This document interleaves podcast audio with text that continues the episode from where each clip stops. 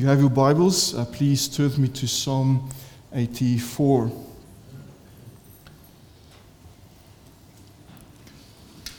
Psalm 84. Uh, this is known as a pilgrimage psalm. It's, you'll see that this psalmist is uh, perhaps on his way to Jerusalem or is in Jerusalem and he's thinking upon the temple. He's looking upon the temple, and as he does so, he, he reflects upon God, and his affections and his desires are warmed and stirred. And I trust that this psalm will be something of an encouragement to us. Psalm 84.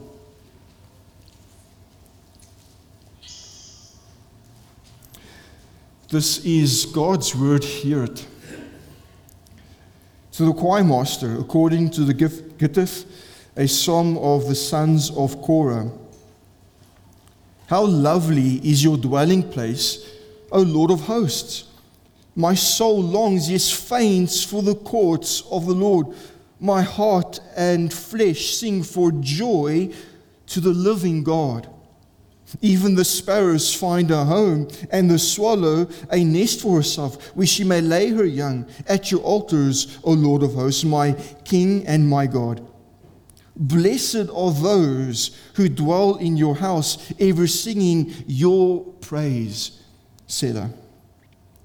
Blessed are those whose strength is in you in whose heart are the highways to Zion. As they go through the valley of Baca, they make it a place of springs. The early rain also covers it with pools. They go from strength to strength. Each one appears before God in Zion. O Lord of hosts, hear my prayer. Give ear, O God of Jacob. Selah. Behold, our shield, O God Look on the face of your anointed. For a day in your courts is better than a thousand elsewhere. I would rather be a doorkeeper in the house of my God than dwell in the tents of wickedness. For the Lord God is a sun and shield. The Lord bestows favor and honor. No good thing does he withhold from those who walk uprightly. O Lord of hosts, Blessed is the one who trusts in you. Only so far in the reading of God's word may you form our lives to its truth. Let's pray quickly. Father, as we reflect upon this psalm, as we've heard it read, and as we've even sung this morning, we, we pray that you would draw near to us and that where we fall short, you would help us and sustain us. Where we have sinned, we pray that you would lead us to repentance. And where we've only tasted something of your goodness, we pray that we would hunger for more. Help us this morning. In Christ's name we pray. Amen. Can I be honest with you? This psalm that we've read bothers me. And it should bother you as well. Why? Because this psalm, in this psalm, we see a man who, in his entire being, in his body and his soul, in his heart and his mind, in everything he is, he longs for and yearns for God. And it should bother us because so often this longing and this the yearning is, is absent in our own lives. Uh, Maurice Roberts, in one of his books, uh, reflects upon the great heroes of the faith, men like Augustine and Luther and Knox. And, and, and as he reflects upon them, he makes this interesting comment. He speaks of this. He says, We feel a guilty consciousness in the presence of such men because we are aware that in them and in men and women like them, that their hearts burned continually with holy fire. Ours, however, on the other hand, do so only feebly. Beloved, this is what we ought to feel when we read a psalm like this a guilty consciousness. Because in the psalm, we see a man who longs for and yearns after and desires more of God, and it should bother us that this longing, this yearning, this desire is so absent. Uh, tell me when you went to bed last night, was it the last thing on your mind? Oh, I want to get more of God. I'm so thankful for all that He's done for me today. Can I have more tomorrow? That you wake up this morning thinking, today is the Lord's day, a day of worship, a day of drawing near to God and, and, and eating in all His blessings and His riches. Was that our desire? No, often I'm speaking to myself here. No. It's so easy for us to, to be so preoccupied with everything else, all the worries, all the delights of this world, that we lose sight of God. And, and to make God less and less and less in our lives so that He's just an appendage, just an afterthought, and not the, the main thought. See, when I read a psalm like this, I, I cannot, I cannot help but be bothered by, by this man's holy desire. I cannot help but, but pray a prayer like this. And I want to ask you to, to pray this prayer with me. And that prayer is this Father, give me a holy dissatisfaction. Uh, Father, help me to be dissatisfied with my spiritual sleepiness, dissatisfied with my worldly pursuits, dissatisfied with self focused living. Rather, Father, by your Holy Spirit and in the name of your Son, the Lord Jesus Christ, help me to be dead to sin. Help me to deny myself. Help me to yearn and hunger and thirst after you. Help me to desire you. Beloved, that's the prayer we need to be praying at the start of a new year. This prayer was essentially what A.W. Tozer, uh, this was essentially his exhortation for us in his book, The Pursuit of God. And I'm sure many of you have read it and been encouraged by it. And, and perhaps it's a book to reread this year. He said there this I, I want to deliberately encourage you for this mighty longing after God. The lack of it has brought us to our present low estate. The stiff and wooden quality of our religious lives is a result of our lack of holy desires. Complacency is a deadly foe of all spiritual growth. Acute desire must be present, or there will be no manifestation of Christ to his people. And then he says this He, Christ, waits to be wanted. But too bad that with many of us, he waits so, so very long and in vain. Beloved, we need to once again desire after our God. We should have a holy dissatisfaction of sin and this world and self, and we should have a holy desire for more and more of God. We need to wake from our spiritual slumber and yearn for God. We need to turn from this world and its painted delights and desire a God who truly satisfies. We need to become dissatisfied with our spiritual state and long to grow more to, to put on more of Christ, to know more of His grace. We should do these things, and beloved, we can. We can. How? By, by turning to this psalm with faith in the God who inspired the psalm. By turning to the psalm to, to teach us and to reprove us and to correct us. By turning to the psalm to train us in righteousness so that we would be complete. Particularly men and women who are completely dedicated and devoted to the Lord. Uh, Henry Law, he made this comment once.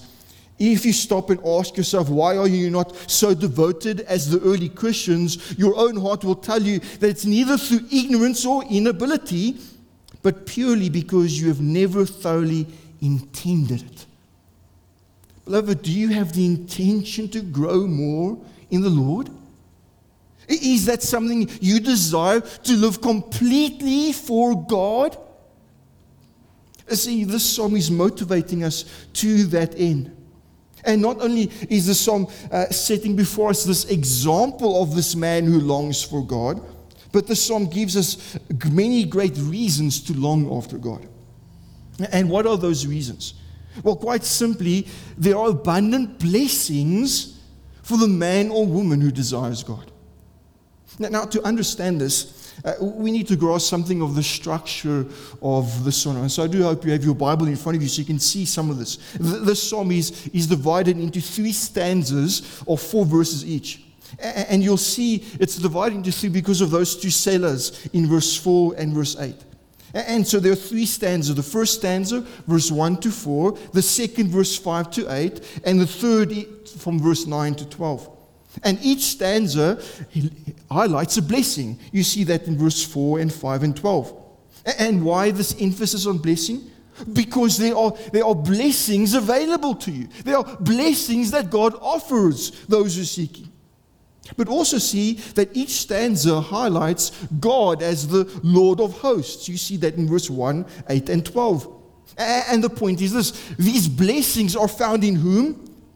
Well, the God who is the ruler over heaven and earth, the God who is mighty in power. This is the God who, who gives blessing.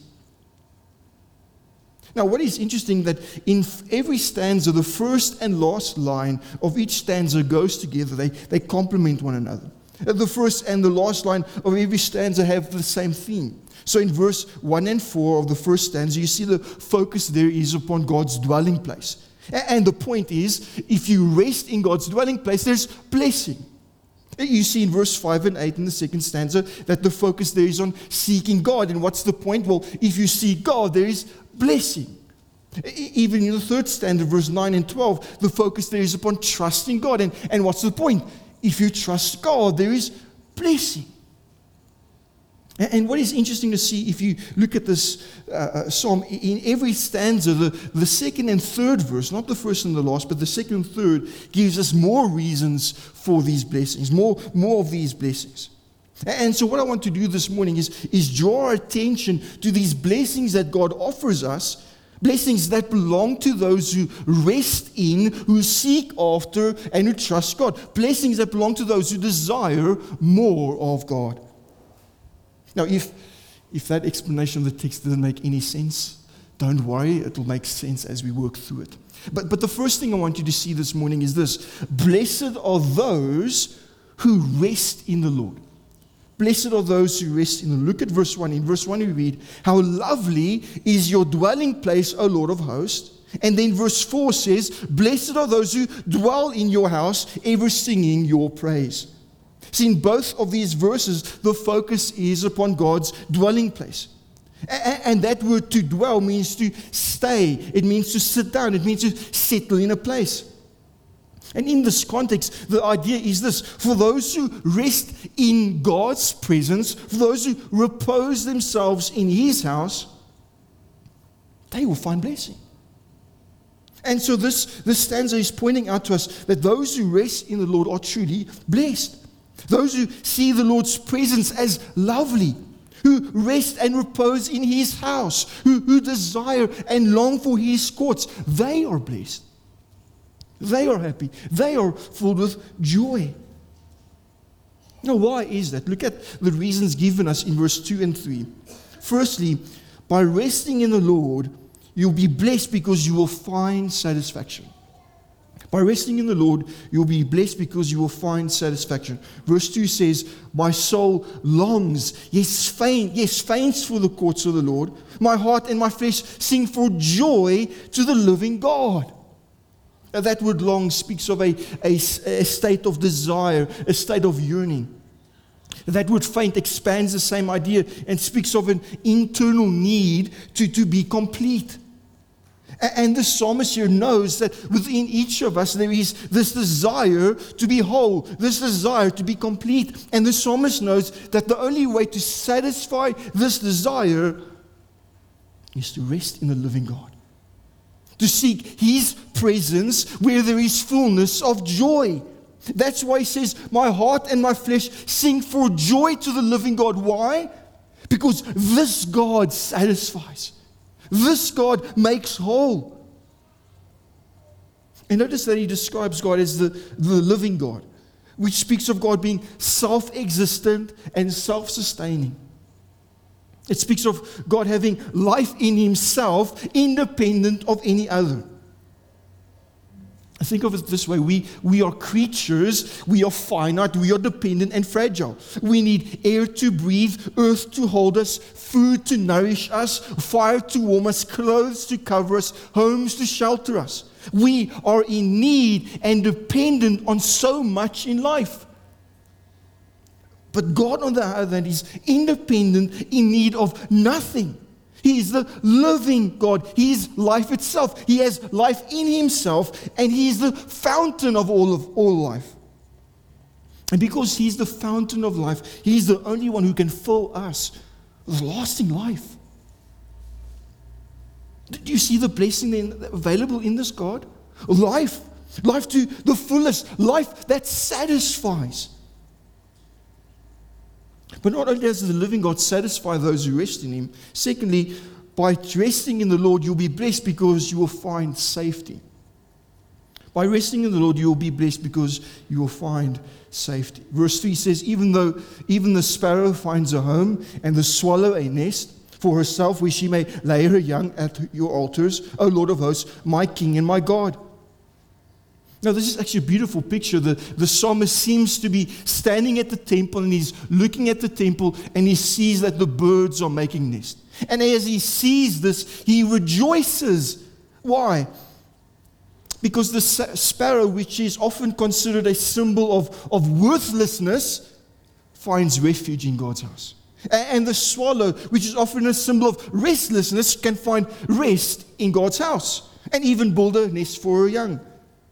And the psalmist rejoices because if the worthless and restless birds of the air can find safety in God's house, and how much more so will people made in God's image not find safety there? That does not remind you of Matthew 6, right? Where Jesus says, Look at the birds of the air, see how your Father provides for them. Are you not more valuable than they? See the same argument here. It's the argument from the lesser to the greater. If God can give safety and security and refuge to birds, can He not care for you? Can He not preserve you and hold you in His palm? In his palm? Can He not give you safety and refuge? What a comfort to know. What a, what a blessing to, to find safety in, in this God. And so stanza 1 tells us that those who rest in the Lord, they will be blessed because they find satisfaction in their God and they'll find safety in their God. Beloved, do you see what the, the, the Word of God is promising to the longing soul? If the longing soul will turn to God and seek His presence for rest, then it will find satisfaction. It will find security in the living God. But before we move on, I want you to see that herein also lies our problem. Our problem is not our need for satisfaction, not our need for security, not our need for rest. No, our problem is we have tried to meet these needs without God. We have forgotten the, the loveliness of God's presence. We have neglected the sufficiency of God for our very needs. And isn't that what sin is actually all about? Choosing something over God. Choosing something that is more satisfying than God, something that is more desirable than God. If you think about it in the garden, uh, sin was essentially choosing a piece of fruit over God. There's more to it, but essentially was choosing a piece of fruit over the living God, which on the face of it is ridiculous, and it is ridiculous. Sin is, is painfully ridiculous, beloved. Realize this. Think about it. when we sin, what are we doing? But choosing something as, as more satisfying than God, as, as better security than God? See, sin is foolish. We to recognize that, that if we want to be whole, if we want to have life, if we want security and safety, sin will not give it. Now, only the living God. And so, beloved, we need to be reminded that God is our portion, as we read earlier in Psalm 73. Whom have I in heaven but you? And there's nothing on earth I desire besides you. He even, he even concludes this in verse 28. He says, But for me it is good to be near God. I've made the Lord God my refuge. Beloved, is it good for you to be near God? Have you made God your refuge? Have you done that continually to turn to Him as the only one who can satisfy you, the only one who can secure your soul? Beloved, rest in the Lord and you will know abundant blessings. So, so, that's the first thing I want you to see from this passage. Blessed are those who rest in the Lord. Second thing, blessed are those who seek the Lord. Blessed are those who seek the Lord. Verse 5 reads, Blessed are those whose strength is in you, in whose heart are the highways to Zion. And then verse 8, O Lord God of hosts, hear my prayer, give ear, O God of Jacob. See, the second stanza draws our attention to the blessings of, of those who, who seek the Lord. A, a, heart whose highways are set to Zion speaks of a person whose thoughts continually turn to God. But, but how does their thoughts continually turn to God? Well, it's through prayer. That's what verse 8 points out. This is a person who, who is prayerful. See, this stands is describing someone who is away from the temple, but even though they are away, their heart and their mind is still set on the Lord. And this person, this praying person, the psalmist says, is blessed. Again, why is he blessed? Well, let's look again at the middle verses, verse 6 and 7. First thing I want you to see is by seeking the Lord, you'll be blessed because you will find refreshment. By seeking the Lord, you'll be blessed because you will find refreshment. Verse 6 says, As they go through the valley of Baca, they make it a place of spring, springs. The early rain also covers it with pools. Uh, some people think this valley of Baca is a place of weeping, yet the context makes clear this is a place of dry, lifeless land. Which tells us that even though a believer goes through dry and lifeless places, they will be refreshed. Why? Because their heart is set on God. Beloved, in this world, you go, will go through trials. You will go through dry and lifeless places, yet you will only find refreshment if your heart is set on God. I love how one commentator put it. He said, For those who seek the Lord, their affliction is transformed into joy. Hardships turn to rejoicing, and weakness gives way to strength. Now, isn't that what Jeremiah 17 7 says? Blessed is the man who trusts in the Lord, whose trust is the Lord. He's like a tree planted by water that stands out its roots by the streams and does not fear when heat comes, for its leaves remain green, and it's not anxious in the year of drought, for it does not cease to bear fruit. Did you see the blessing available to those who, who set their heart on God? Although they go through difficulties and trials, God refreshes, God gives life, God sustains. See, a blessing is available in God because those who seek Him find refreshment in their weariness. But not only does the Lord refresh those who seek Him, secondly, by seeking the Lord, you'll be blessed because you will find strength. By seeking the Lord, you'll be blessed because you will find strength. Verse 7 says, They go from strength to strength, each one appears before God in Zion. The idea is this those whose hearts seek after God, no matter what difficult roads they may have to travel on, they find strength because they meet with God in prayer. As another commentator said this, he said, As God is in their hearts, their strength is increased. Where others would get tired, they are carried along as if they had invisible wings, so that the way of faith becomes a walking on high mountains leading from one peak to another. See, that's the blessing that, that God gives those who, who seek Him. If they find strength to, to carry on and persevere. Basically, uh, this text is saying what Isaiah 20, 29 to 31 says. He, the Lord, gives power to the faint, and to him who has no might, he increases strength. Even youth shall faint and be weary, and young men shall be exhausted. But they who wait for the Lord shall renew their strength. They shall mount up with wings like eagles. They shall run and not be weary. They shall walk and not faint. How will you survive the next year? By turning and seeking the Lord, making Him your strength. See, the point of the second stanza is this those who seek the Lord, those whose heart yearns for Him, those who are men and women of prayer, they will be blessed with refreshment in a weary land, and they will be blessed with strength in their weary souls. And the reason we often feel like we have no strength, we have no refreshment, we are dry spiritually, is because, beloved, we've not sought the Lord. See, a weary and tired traveler will not refuse such a blessing. To find strength, to find refreshment. Did you also notice that at the end of verse 8, the Lord of hosts now is described as the, the God of Jacob? Now think about, the, uh, about Jacob's life for a second. When, when Jacob fled, fled from Esau, he had nothing. He had no possessions. He had to flee for his life and he had to go into a foreign land all alone. Yet, despite the fact that he was all alone and fearful, God was with him. God strengthened him through his journey. God prospered him. Or perhaps you feel like Jacob this morning. Perhaps you feel weak and tired and drained and weary and fearful and lonely. Perhaps you'll feel like this this year. Well, beloved, if that is so, look to the God of Jacob. Look to the God who refreshes the weary. Look to the God who gives strength to the faint.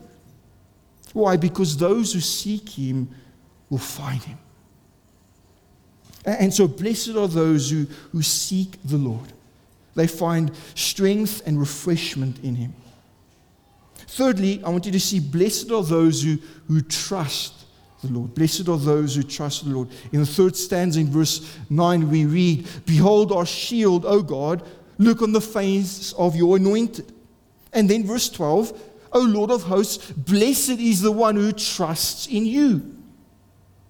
Now, you might be asking, how do those two relate to one another? Well, both verses stress the need to trust God's saving and protecting power, particularly God's saving and protecting power in His anointed. God's anointed here is described as our shield. And what does a shield signify? Well, defense against danger, protection from the enemy, refuge from attacks.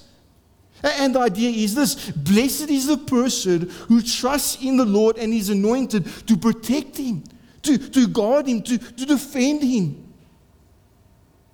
You see, when you're under the attacks of the evil one, when you're bombarded with arrows meant to destroy you, when your life is in danger and your foes threaten you, there is only one place to turn for protection. You must turn and trust in the Lord and His anointed. And if you do so, this passage says, you'll be blessed. Now, why? Why again? We'll consider again the middle verses, verse 10 and 11. Firstly, by trusting the Lord, you'll be blessed because you will have access to God.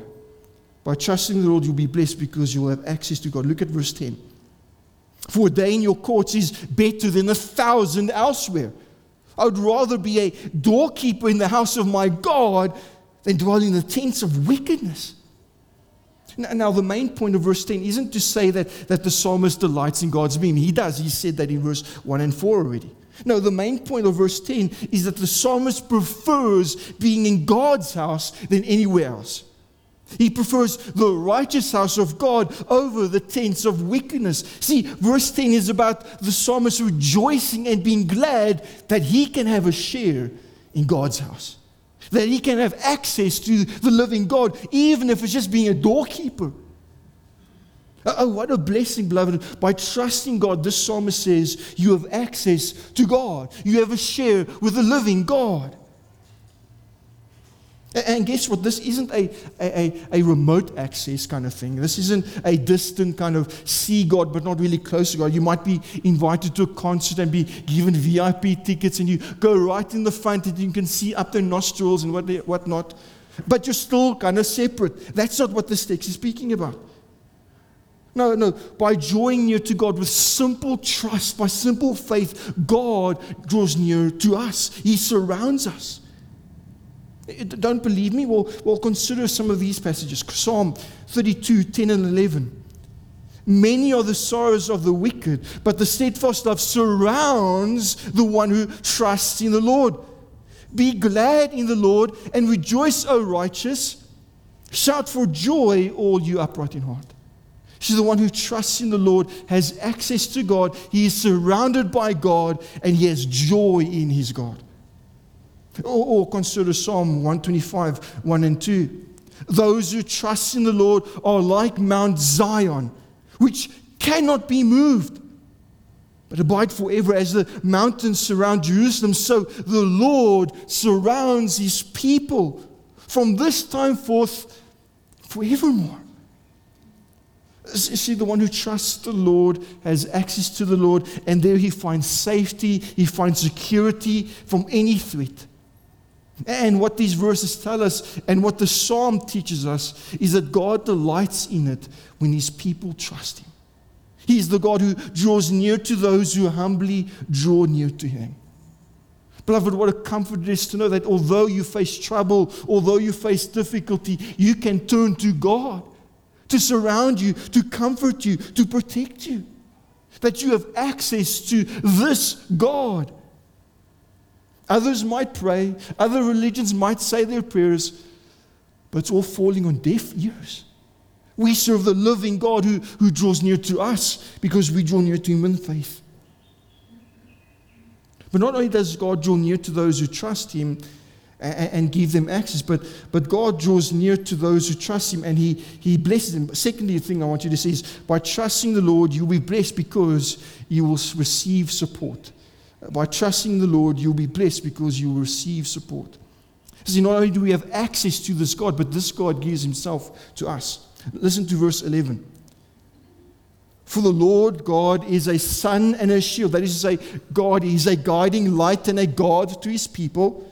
The Lord bestows favor and honor, that is, he, he gives grace and glory. No good thing does He withhold from those who walk uprightly with Him. See, God provides His people every good that they need.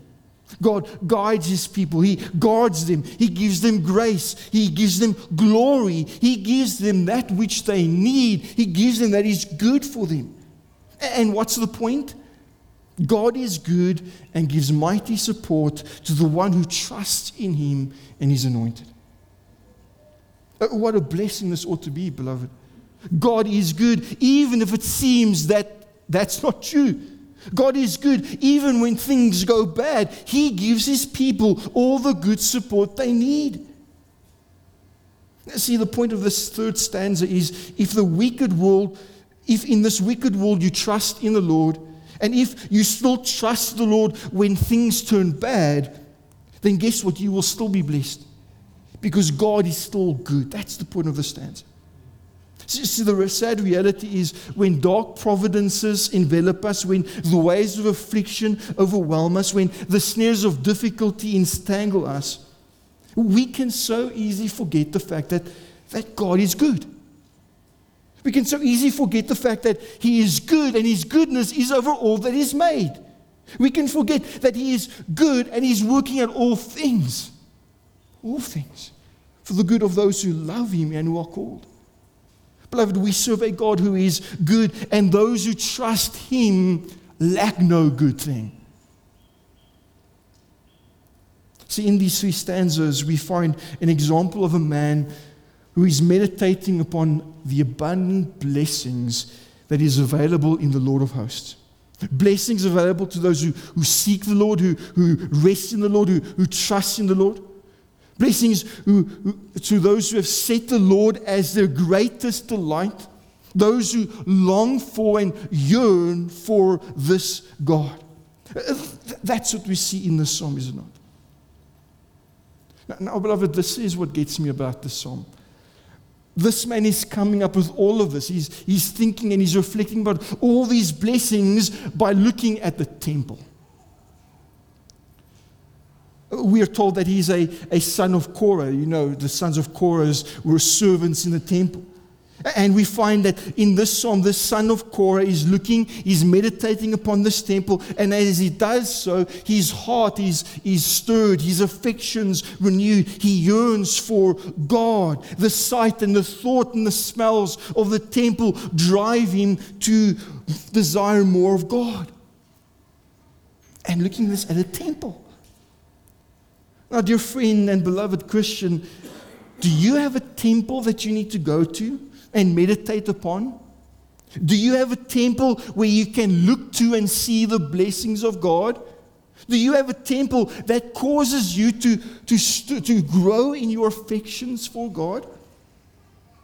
Well, the answer is, is no and yes. No, you do not have a physical temple. No, you have something far better than a physical temple.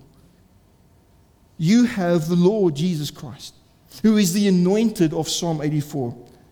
Realize we have no temp- we have no temple and we have no need for te- a temple because Christ himself is our temple.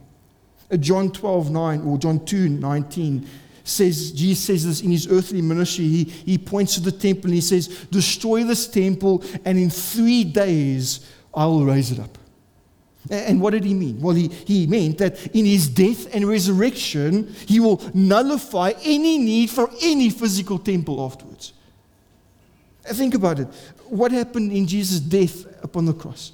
Did he not offer himself as a sinless, spotless Lamb of God to take away our sin? Did he not pay a once for all sacrifice? Therefore, do we need the temple to, to go to to pay for our sins? No, we have Christ. What happened at Christ's resurrection?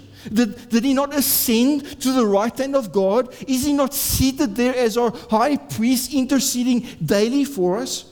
Do we therefore need to go to a temple to meet God? No, the, the curtain is torn, a way has been opened. And the point is, Jesus is the better temple. The temple upon which we must look and reflect upon so that our affections would be stirred. Matthew 12, verse 6, he says, I tell you something greater than the temple is here. And he's referring to himself. See, in a very real sense, Psalm 84 points us to Christ because Christ is the lasting, true, and better temple. And it is therefore for those who look to Christ that receive every spiritual blessing. Seek Christ and you will find refreshment and strength. Seek Christ and you will find satisfaction and safety. Trust in Him and you will have access to God and support in your need. Oh, beloved, look to Christ. Look upon the face of God's anointed.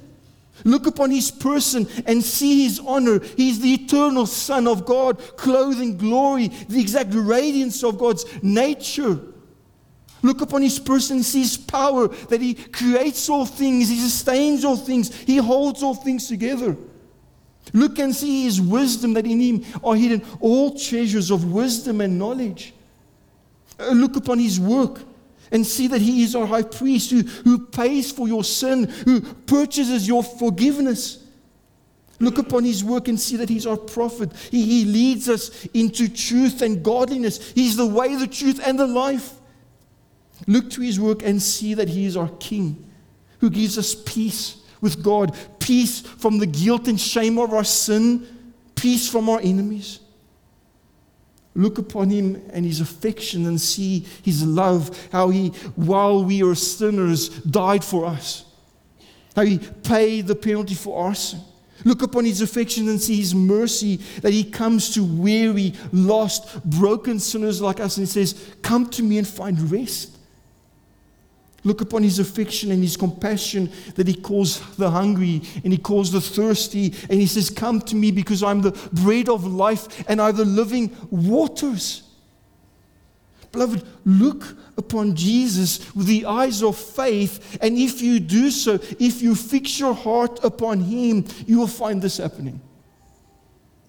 You'll want more and more You'll want to say with Paul, I count everything as loss because of the surpassing worth of knowing Christ. In fact, I forsake all things, I suffered all things, and count them as rubbish in order that I may gain Christ.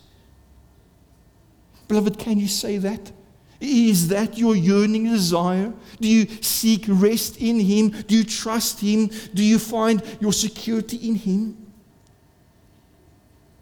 Now, Saint Bernard of Clairvaux uh, understood this about Christ. In, in his hymn called Jesus, the, the Joy of Loving Hearts, he said this We taste Thee, O Thou living bread, and long to feast upon Thee still.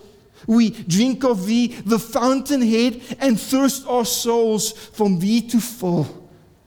Our restless spirits yearn for Thee wherever our change's lot is cast. Glad when thy gracious smile we see, blessed when our faith can hold fast to thee. Uh, unfortunately, I think our problem is we've all too often and all too easily been satisfied with things that cannot satisfy. And that's why our prayer ought to be God, give me a holy dissatisfaction. Help me to be dissatisfied with this world, with self, with sin, and help me to desire satisfaction and safety in Christ. Help me to desire to, to find refreshment and strength in Christ. Help me to desire Christ and His support and His presence. We ought to pray A.W. Tozer's prayer where he said, I want Thee. I long to be filled with Thee. I, long to be filled with longing. I thirst to be thirsty still. Show me thy glory. I pray thee that I may know thee indeed. Beloved, if you want to pray for this year, there, is, there it is. May we be a people who long for God more and more.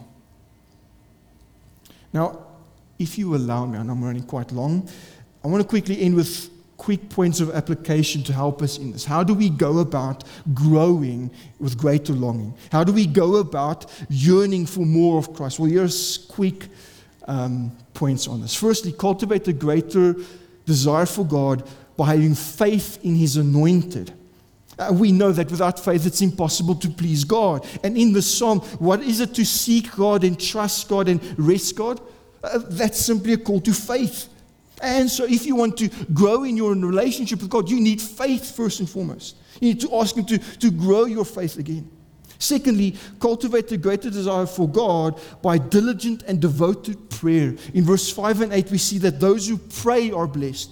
And so, therefore, if you want more of God, beloved, start with prayer. Ask Him, God, give me this desire. Jesus said, Ask me and will be given. Seek and you will find, knock and will be open. And so seek Him in prayer. Thirdly, cultivate a great desire for God by wholehearted obedience. See, this psalmist doesn't just long with God with his heart, but his heart and his flesh. All of who he is seeks after God. And if we want to grow in our desire for God, all of us need to be committed to this. So seek Him with wholehearted obedience. Fourthly, cultivate a greater desire for God by renouncing all competitors. To grow in our desire for God, we must learn what Tozer calls the school of renunciation, where we toss out anything that competes with Christ, all wickedness, all sin, and we focus on Him. Less of this world, less TV, less media, and more of Christ. Fifthly, cultivate a greater desire for God by serving in the church. And I could have preached this on the church, but I try, decided to focus on this uh, psalmist's affections. But as you see here, his desire is for the church or for the, the house of God. And what is that house? Well, it's the church. And so to grow in your desire for God, serve in the church, serve where God is present, where God is working, and you will desire, grow in that desire. Sixthly, cultivate a great desire for God by growing in Christian meditation. In verse 6, it says, How do they go through? It says they make the valleys of Baca a place of springs. How do they do that? How do you make a dry and weary place into springs of joy? Will you do so by prayerful meditation, recognizing that God is in control, recognizing that He's working all things? And so prayerfully meditate. And then finally, cultivate the greater desire for God by numbering each day Verse 10 speaks of one day as being better in God's house than a thousand elsewhere. Beloved, remember that each day is a gift. For some of us, this will be our last year. And so we need to recognize to number our days, to take every day and make it great for the Lord. How do we do that? How is one day better than a thousand? It's by being in God's presence. And so we need to seek God daily, numbering our days, seeking Him as the greatest joy that we have. And so, beloved, as we head into this year, may this be our desire to grow in our desire for God. Let's pray.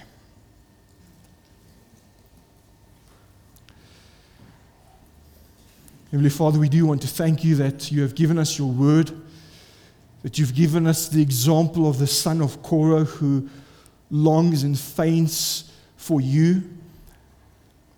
Eh? And you, Lord, as we're exposed to this example, as we even see the example of Paul and how he counts all things as rubbish in comparison to Christ, we pray, dear Lord, that we would feel that guiltiness, that, that guilty consciousness that, that we would be bothered that we aren't striving for more of you. We pray that you would work within us, even this morning, with a greater desire for you, a greater longing for you. Help me in this, dear Lord. I am preaching to myself. I recognize my own need in this. I pray that we would be a people, a church, whose first love is intact because we have set our love upon Christ and Him alone. And so help us in this, we pray, Heavenly Father, through your Holy Spirit, for the glory of Christ, we pray. Amen.